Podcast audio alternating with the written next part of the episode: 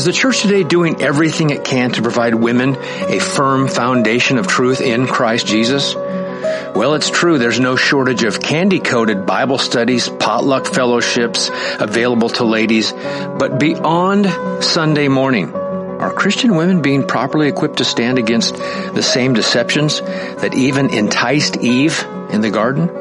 In an attempt to address the need for trustworthy biblical resources for women, No Compromise Radio is happy to introduce Equipping Eve, a ladies only radio show that seeks to equip women with fruits of truth in an age that's ripe with deception. My name is Mike Abendroth, and I'm pleased to introduce your host, Erin Benzinger, a friend of No Compromise Radio, and a woman who wants to see other women equipped with a love for and a knowledge of the truth of God's Word. Well, hello, ladies, and welcome to Equipping Eve. I am your host, Erin Benziger, and this is the show that goes back to the Bible. Right? You heard the tagline at the start of the show. We seek to equip you with fruits of truth from God's word. And really, in reality, that maybe isn't the best phrase because it makes it sound like we're kind of cherry picking, if you will, to continue the fruit pun and just kind of picking truths here and there that we like. That's not how we get equipped from God's word, is it? Is it, ladies? And if you've been listening for any length of time, you knew I was going to say that. No, no, no fruits of truth from God's word. God's word is a bountiful banquet feast of truth. God's word is the only objective truth that we have, that we can know. And that is why it is so very, very precious to us, right? If we have been saved, we love God's word. Why do we love God's word so much? It's not that we worship the Bible, but, but God has given us the Bible. God has given us His Word. And there's a reason He did that, right? 66 books, ladies, written over a period of approximately 1500 to 2000 years, written by approximately 40 human writers.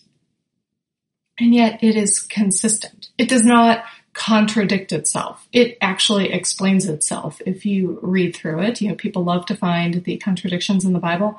No, no, no. The Bible actually explains itself. That's why we say use scripture to interpret scripture. It, it has accurately prophesied major future events. Like, it's really easy to see that they were prophesied in scripture. And you can sit and argue all you want that the scriptures were written after those events happened it doesn't work. It doesn't actually work out in a way that you can prove that. There's no false testimony in the word. And that is how we know that it is God's word and not man's, right? Those are just some of the reasons that we know.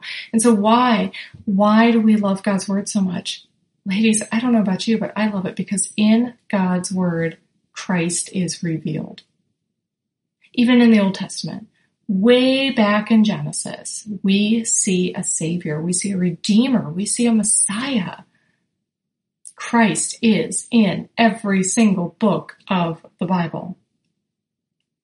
The Bible, it has the law and the law that shows us our sin, right? You know, it's like a mirror and you look at it and you go, ugh, I'm in trouble because I'm gross and I am sinful and I cannot undo that. And I cannot make any sort of propitiation. I cannot redeem myself because I am so sinful.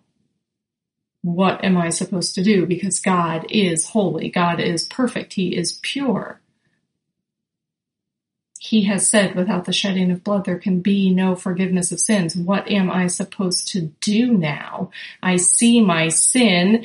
This law has revealed my sin to me. What do I do about it? Well, you can't do anything. We just said that, right? You can't give enough money. You can't pray enough prayers. Your prayers cannot save you. Unless that prayer is, Lord, be merciful to me, the sinner, and we call upon Christ and put our trust and faith in Him alone. Because He lived that perfect life that we cannot live, didn't He? And He died the death that we deserve and bore the wrath of God that we deserve. And yet was raised three days later, demonstrating Father's acceptance of that sacrifice. And all of that wonderful truth is contained in the scriptures. The person of Jesus Christ, he is revealed in the scriptures. So often uh, teachers might focus on Christ's teaching, and I'm certainly not downplaying that because it's in the Bible. It's important. That's how we know how Christ would have us to live and how we are to worship Him. That is how we know what it is to be a Christian through the teachings of Christ. That's what the apostles taught, the teachings of Christ. But before we know what He taught, we need to know who He is. And that's all in the Bible those four gospels, they're in there for a reason. It is so that you can know Christ. Not just know what he said, because then you start to slip into law again without an appropriate picture of who Jesus Christ is. I say is because he lives, right? We serve a living Savior. Again, all of that amazing, wonderful, awesome truth is contained in the Bible. And that is why we go back to the Bible here at Equipping Eve. Now, I didn't do this at the beginning, so I have to do it now because I don't think I've done it for a few shows. You can find Equipping Eve on Facebook. Unfortunately, yes, we're on Facebook. There's not a lot of activity there, but we're there. So search on Equipping Eve and you can find us there and, and, uh, you can find me on Twitter I have two Twitter handles. I have Equipping Eve. You can find me there. And I also have one through my blog, Do Not Be Surprised. And that Twitter handle is at erin's blog. And that's probably the best way to get me because I use that one more often simply because it's been around for quite a while. So that is how you can find me. You can email me, equippingeve.org, etc., etc. I love to hear from you. You know, I am looking at a stack of books in my bookshelf that I have set aside to give away, to do giveaways. And so I'm not announcing a giveaway right here, but I'm going to say stay tuned to the social media pages and the website. And I think I'm going to have to do something pretty soon because the stack's getting kind of tall. And it's like I'm hoarding these awesome resources. So uh, stay tuned. I think we shall be doing a giveaway one of these days. Hopefully soon. Maybe before this airs. Who knows? Stay tuned. Okay, so I've been talking for way too long without getting into the show. And I've actually kind of already revealed my hand a little bit. I, I think we're going to talk about the Bible today. Shocker, you didn't know that, did you? But first, let's let's do a little exercise in illustration. So I am looking at this box of Bible promises. I don't know if I've brought these up on the show before or not. So I picked this up at a bookstore and it's called, it's a box of blessings. So who wouldn't want that, right? So I bought this for myself. Let's keep that in mind. And it's called Promises from God for Women. So men, I know you're not listening anyway, but uh, you know, these are not for you. No, no, these are these are for women. These are for ladies. So um, keep in mind, I bought this for myself, like I just said, and that's what makes this first one so hilarious that I'm going to read to you. It says, "You fill my life with joyful moments." So, yay me! I fill my own life with joyful moments.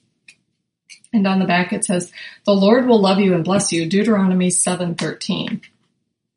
Okay. You know what? Let's open our Bibles. I have mine here on my lap. So t- turn with me to Deuteronomy 7:13. Hmm. Oh, wait a minute. I think we're going to have to go back a little bit. It seems to me that God's not speaking to me in this verse. It seems to me he might be talking to Israel. Hmm. Okay, so Deuteronomy 7, let's go back to verse 7. The Lord did not set his love on you, nor choose you, because you were more in number than any of the peoples, for you were the fewest of all peoples. But because the Lord loved you and kept the oath which he swore to your forefathers, the Lord brought you out by a mighty hand and redeemed you from the house of slavery, from the hand of Pharaoh, king of Egypt. Yet that wasn't me. God did not do that for me. Um, that was for the Israelites. Anyway, moving on, verse 9. Know therefore that the Lord your God, He is God, the faithful God, who keeps His covenant and His loving kindness to a thousandth generation with those who love Him and keep His commandments. That is true. God does not change. But repays those who hate Him to their faces to destroy them. He will not delay with him who hates Him. He will repay him to His face. Therefore you shall keep the commandment and the statutes and the judgments which I am commanding you today to do them verse 12. Then it shall come about, because you listen to these judgments and keep and do them, that the Lord your God will keep with you his will keep with you his covenant and his loving kindness which he swore to your forefathers. He will love you and bless you and multiply you. He will also bless the fruit of your womb and the fruit of your ground, your grain and your new wine and your oil, the increase of your herd and the young of your flock, in the land which he swore to your forefathers to give you. That was verse 13. Now wait a minute. This card says the Lord will love you and bless you. I'm not saying that that's not true. The Lord loves those who are his and certainly gives us blessings beyond what we deserve because we deserve condemnation. But let's read verse 13 again. He will love you and bless you and multiply you. They left that off.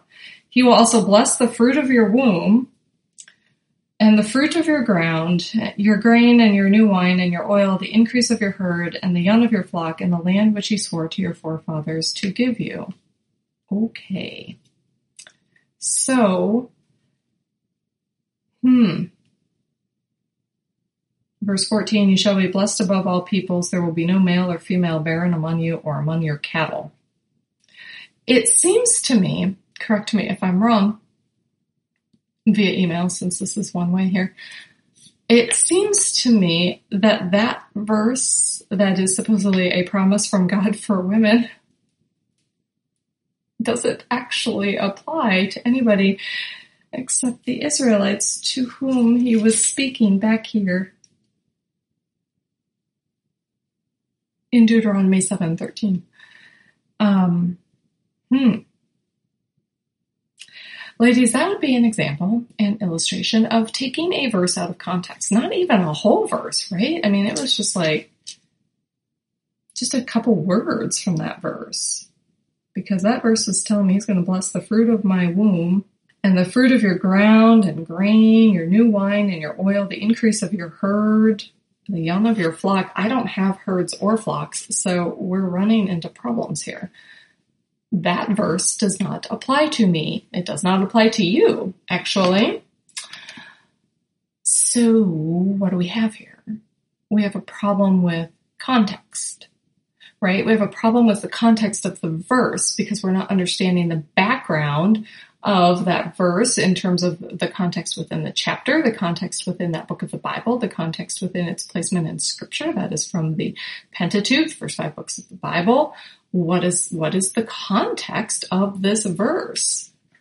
From the verses immediately surrounding it to the chapter, to the book, to its placement in scripture, to its its role in scripture as scripture reveals Christ to us, as we talked about earlier.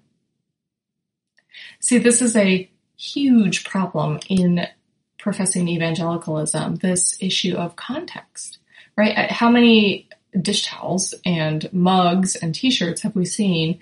I can do all things through Christ who gives me strength, you know, um, be still and know that I am God.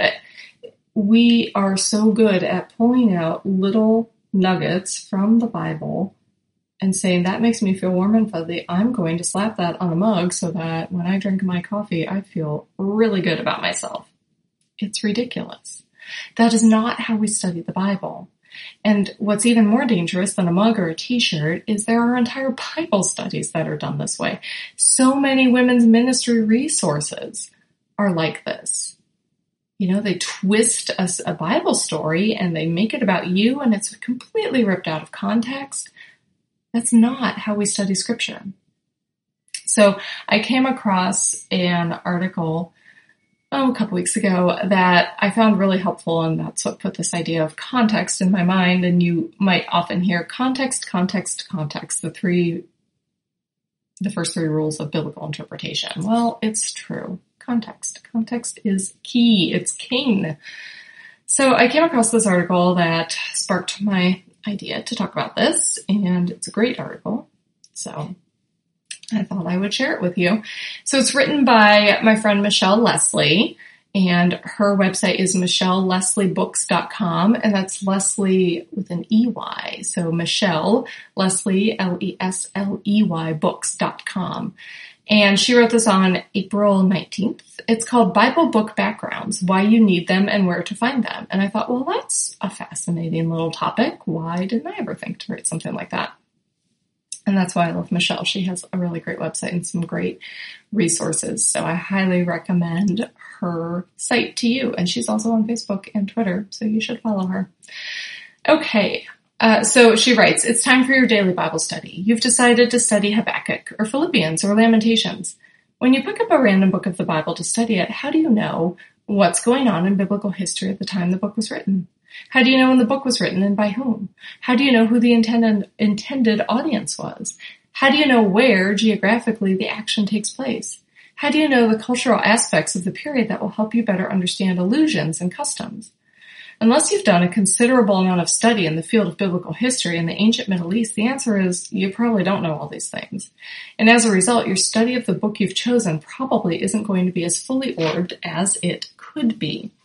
And let me stop here you know, we were just talking about context within scripture, but there is more to the context of a verse or a passage of scripture. And that is, it, Michelle hit it, hit the nail on the head. It, it is the, the background of that book that you're reading. You know, what is the, the cultural context? You know, you think about it, so often you hear teachers kind of interpreting the Bible in terms of 21st century America. Well, no, that doesn't work, right? Because the original audience to whom these, these letters and whatnot were originally written, we have to take that into consideration. What were they understanding when they read this text based on the cultural context? That is really important. It's important that we read the New Testament, for example, with an understanding of the first century right? We need to understand that we can't read it simply coming from 21st century America because we're going to misunderstand things. A perfect example is the issue of slavery. The issue of slavery, and you know, think of the book of Philemon. We think of slavery in one way here in America, while slavery in the Bible is very different. And we're going to come back to that, but I want to go back to Michelle's article really fast before I jump ahead of myself too much. So she goes on and kind of gives some uh, some ideas to help us understand the background of a, of a biblical book. You know, it's when we're gonna if we're gonna do Bible study, we might as well do it right, right? So she says macro Bible study is one way. She says reading every book of the Bible is the best way to get a good grip on the meta narrative of Scripture. And she recommends a chronological read through of the Bible every few years. And I think that's a great idea because the, the Bible books aren't necessarily in chronological order. She says, pay attention to the text. And what I love about this article is Michelle is first taking you back to the Bible itself. Like find your context within the Bible. You know, you don't have to have a library full of books to understand these things. You just have to actually read the Bible. So she says you have this macro Bible study, then pay attention to the text. She says sometimes the details you're looking for are in the text itself. Perhaps a certain month and day are mentioned or during the reign of King so and so. If the text specifies a certain city or country, look it up on a good Bible map to get your bearings. Sometimes a particular custom or expression is explained as an aside some books specify who they're written to in the first few verses. She says, use your Bible's footnotes and cross-reference notations and look up any related verses that can bring clarity. That is so helpful. And then she says, Bible book backgrounds. She says this is an overview or survey to read before you begin the book of scripture you'll be studying. I found it it's helpful to use a survey of the book as a foundation and framework for subsequent study of the text. While some commentaries contain an introduction to each book of the Bible, many do not, but she recommends several online sites that provide helpful Bible book backgrounds. So she links then to these. There's Bible introductions at Grace to You, and so these are written by John MacArthur. And uh, Bible book overviews at Reformed Answers. I'm not familiar with that. Bible surveys that GotQuestions. I'm also not familiar with that, but you can check them out. She's got the links, and I will link to her article. And she says, best book in the Bible at entreating favor. It's a work in progress. uh, but they're doing a little bit of background information in that um, blog series there at Entreating Favor. So I want to go back to her first recommendation, which is the Bible Introductions at Grace to You. These are available online, but they're also found in the MacArthur Study Bible. And so that's always helpful, right? Because a lot of us have a MacArthur Study Bible. And if you don't, it's fantastic that it's available online to you, right? So I just mentioned Philemon and this issue of slavery. And again, you know, we here in America have one understanding of slavery from our country's history, and it's not a favorable understanding. And that's okay.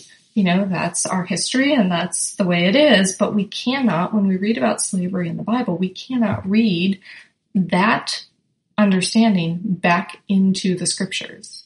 We need to be really careful of that. And so Philemon is a great example of this. And so I'm looking at the Bible background in the MacArthur Study Bible. Well, this is actually the MacArthur Bible Commentary, but it's all of the Study Bible notes in one big book without the actual scripture. So it's the same thing. So let's see. Um, this, I'll just read the headings to you so you can understand how this is helpful. Uh, it talks about the title, it talks about the author and date, the background and setting, the historical and theological themes. Interpretive challenges. So those are kind of standard headings for each, of these Bible backgrounds that are offered in this resource from Grace to You and John MacArthur. So Regarding the book of Philemon, MacArthur writes, Philemon provides valuable historical insights into the early church's relationship to the institution of slavery. Slavery was widespread in the Roman Empire. According to some estimates, slaves constituted one third, perhaps more, of the population. It's important for us to understand that, right? And it was an accepted part of life. In Paul's day, slavery had virtually eclipsed free labor. Slaves could be doctors, musicians, teachers, artists, librarians, or accountants. In short, almost all jobs could be and were filled by slaves. Do you hear that? Do you see what a difference that is from our understanding of slavery here in America? He goes on, he says, slaves were not legally considered persons, but were the tools of their masters. So again, that's not good. I'm not saying that slavery was wonderful back in the first century, but what we need to understand is it was viewed very differently.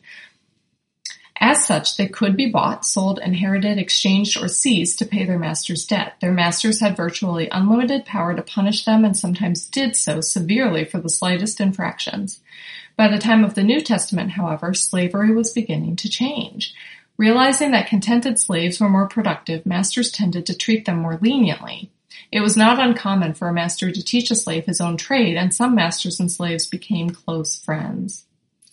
While not recognizing them as persons under the law, the Roman Senate in AD 20 granted slaves accused of crimes the right to a trial. It also became more common for slaves to be granted or to purchase their freedom.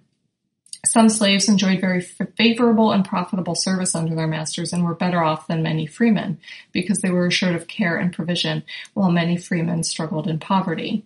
The New Testament nowhere directly attacks slavery. Had it done so, the resulting slave insurrections would have been brutally suppressed and the message of the gospel hopelessly confused with that of social reform. These are really important points. Instead, Christianity undermined the evils of slavery by changing the hearts of slaves and masters. By emphasizing the spiritual equality of master and slave, as we see in verse 16 of Philemon, Galatians 3.28, Ephesians 6.9, Colossians 4.1, 1 Timothy 6.1 and 2, the Bible did away with slavery's abuses. The rich theological theme that dominates the letter Philemon is forgiveness, a featured theme throughout New Testament scripture. Paul's instruction here provides the biblical definition of forgiveness without ever using the word. So you, you see how important that is then to understand the book of Philemon, to understand when we hear, when we see slavery talked about, especially in the New Testament, to understand what the understanding was of that institution back then, as opposed to seeing it from our Western eyes. So that's just kind of a really blatant example to turn to, but this is why context, even the context of the background, the cultural, historical background of what you're reading is so important.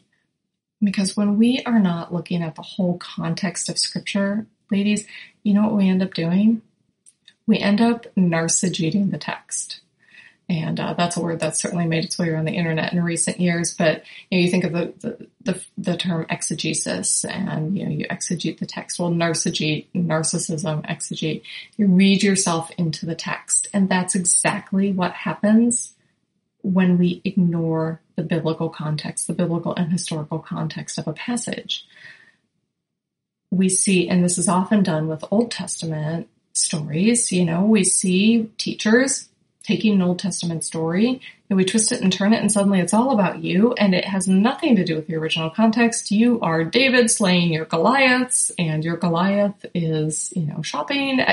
It's ridiculous. That's not how this works. That's not how Bible study works. And if we attempt Bible study that way, we don't see Christ in the scriptures. We see ourselves.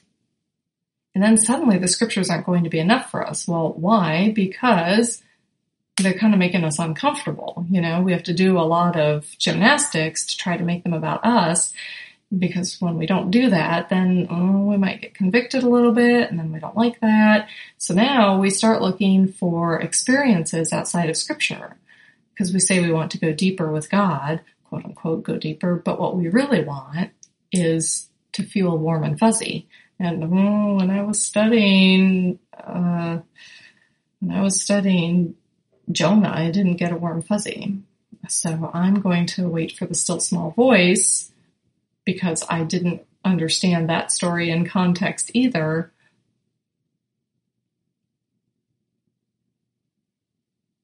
And now I've walked away from scripture. I've poorly interpreted scripture, but now I've also walked away from it because it's no longer enough for me because I've not been looking at it rightly. So now I'm expecting new revelation from God, personal revelation specifically for me, and I'm looking to add things to the back of my Bible when God speaks to me personally. And it becomes all about me. There's one popular Bible teacher who is quite skilled at twisting the scripture to suit her own purposes. And she has written in one of her books, quote, I got a bit of a late start writing today. Toward the end of the praise and worship service I attended in the den of my cabin this morning by myself, I heard the voice of God speak to my heart and it said, come and play. I love that he said come, not go, come. That meant he was already there. I also love how I could tell by the sweet tone of the silent voice whispering to my spirit that he was smiling. Let me stop here this doesn't make any sense. And this is a whole other topic of how women are attracted to gobbledygook. This is just nonsensical. If you sit and read these sentences and break them down, they don't make any sense. And they sound really flowery and frou-frou and just lovely, but they're, they're stupid. I'm just going to say that word. They're stupid if you sit and look at them. I love how I could tell by the sweet tone of the silent voice. There's a silent voice, but it has a tone. It's silent with a tone and it's whispering, but it's silent. And, and she can tell that God is smiling. Well, that's ridiculous. It's nonsense. And yet this woman draws huge crowds. And so she goes on and says, play. So I did. I built a snowman. I used grapes for his eyes and a half moon shaped sesame snack made the perfect smile. I laughed with God. He laughed with me. Why is that? Because scripture wasn't enough for her anymore. And so she decided she needed an experience. And hey, you know, God appeared to people in the Bible and he spoke to them and gave them dreams and visions and he still does the same thing today. Does he? Does he? Does he do that? One writer has said, quote, when God spoke to the prophets, it always had to do with his redemptive plan, not personal issues in their lives unless it involved his redemptive plan, end quote. That's really key because that means that God wasn't telling the prophets and the apostles, wasn't appearing to them to go build snowmen. that has nothing to do with God's redemptive plan. And yet, this author, speaker, uh, says she made a snowman with God and laughed with God. It's nonsense. That quote came from uh, Beth Moore's book, When Godly People Do Ungodly Things Finding Authentic Restoration in the Age of Seduction. Well, it's an age of seduction, but it is seduction by whatever thing was talking to her and telling her to go build a snowman. Because that thing was not God. But this is what happens when we start to throw away scripture. Because if we're not studying scripture in context, this is a progression, ladies. If we're not studying scripture in context, then we're not understanding it rightly. We're not getting the actual truths that it contains. We're too busy trying to make it about ourselves. And all of a sudden that's not enough. God's word isn't enough for us because we've refused up to this point to hear it for what it has to say. And so now we have to go out and find experiences and all of a sudden we have a silent voice talking to us and it's smiling. It's nonsense. And it's because we're not reading the Bible in its right context. Oh, God appeared to people in the Bible and he can do the same thing today. Really? Really? Have you read Isaiah 6? Have you read the book of Revelation? Let's turn to those quickly, shall we? Turn to Isaiah 6 with me. You want a vision like they had in the Bible? Isaiah 6. In the year of King Uzziah's death, I saw the Lord sitting on a throne, lofty and exalted, with the train of his robe filling the temple. Seraphim stood above him. Actually, let me go back. Verse 1, right there. This is what Michelle Lesley is talking about. In the year of King Uzziah's death. There we go. We have a date now for this passage of scripture. Moving on, verse 2. Seraphim stood above him, each having six wings. With two he covered his face, with two he covered his feet, and with two he flew. And one called out to another and said, Holy, holy, holy is the Lord of hosts. The whole earth is full of his glory. And the foundations of the thresholds trembled at the voice of him who called out while the temple was filling with smoke. Then I said, Woe is me, for I am ruined, because I am a man of unclean lips, and I live among a people of unclean lips, for my eyes have seen the King, the Lord of hosts. Then one of the seraphim flew to me with a burning coal in his hand, which he had taken from the altar with tongs. He touched my mouth with it and said, Behold, this has touched your lips, and your iniquity is taken away, and your sin is forgiven. Demonstrating the cleansing of sin. So there we go. This is not a vision meant just for Isaiah. And he's not laughing with God and building a snowman. He's saying, woe is me, for I am a man of unclean lips. These people who hear from God regularly and see God and this and that, I have yet to hear them say that they fell down flat on their face when they saw the Lord or when they heard from the Lord. Instead, they're just prancing and dancing around through fields of flowers or snow-filled fields making snowmen. And yet we love that because it appeals to our sinful fallen flesh that would much rather have that warm fuzzy feeling than actually get into the truths of scripture. Scripture convicts, but ladies, if we study it, it also comforts and it encourages because it is the word of our Lord. Revelation chapter 1, John is describing seeing the risen Christ.